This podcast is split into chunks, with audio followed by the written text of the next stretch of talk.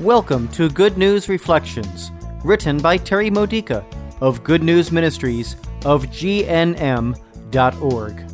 Building your faith for everyday life, using the scriptures of the Catholic Mass. Wednesday of the 27th week in Ordinary Time. Today's theme, Praying Against Evil. The scene in today's first reading from Jonah chapter 4 verses 1 through 11 takes place after the Ninevites converted.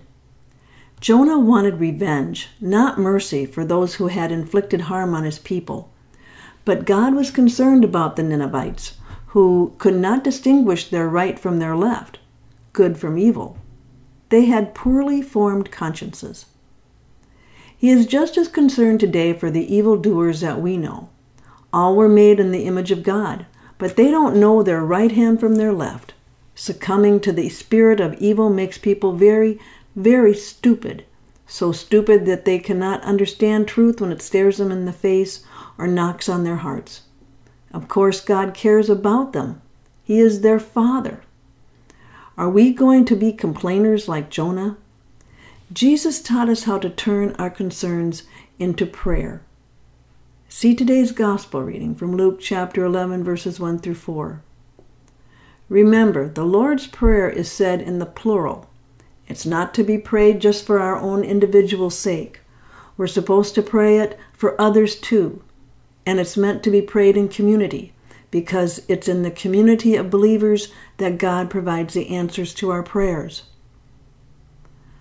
Our Father, Father of us all, you love all your children, even those who don't know you, who art in heaven. You are Lord over all. Eventually, we all will come face to face with your infinite love and realize how little we have loved. Help us all to discover your love here on earth and convert to it before it's too late. Holy is your name. Help us all to revere you and to recognize your great mercy. Help those who, because of their involvement in evil, are most in need of your mercy. Help us all to turn away from everything that is not of you. Your kingdom come. Whatever is fighting against your kingdom, our Savior Jesus has already defeated it through the cross and his resurrection. May his precious blood cover every evildoer for whom I am praying.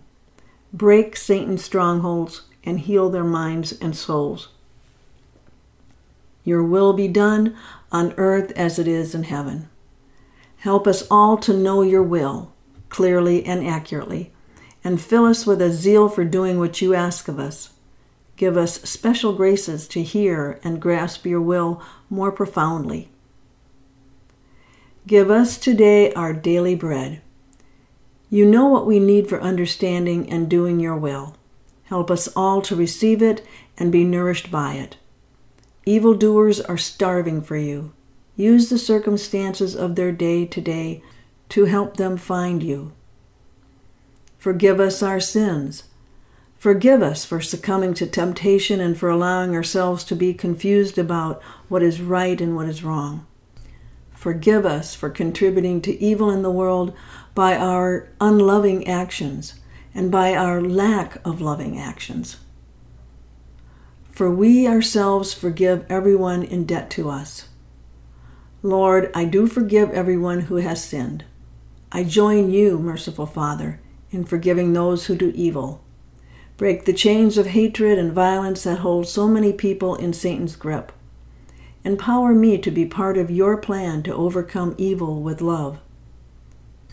Do not subject us to the final test. Do not let anyone for whom I'm praying die before they have recognized and accepted your love. Help us all to become like Jesus, who is the human embodiment of perfect love. Deliver us from evil. Deliver me and the whole world from all tactics of the devil. Rescue evildoers from living as Satan's instruments. Set them free to enjoy Jesus Christ here on earth, and then eternally in heaven. Amen. This has been a Good News Reflection by Good News Ministries of GNM.org.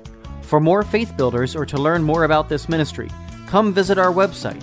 You'll find Good News Reflections available by email and text message, online retreats, prayer resources, and lots more to help you know the Father's love and grow closer to Christ and be filled with the Holy Spirit.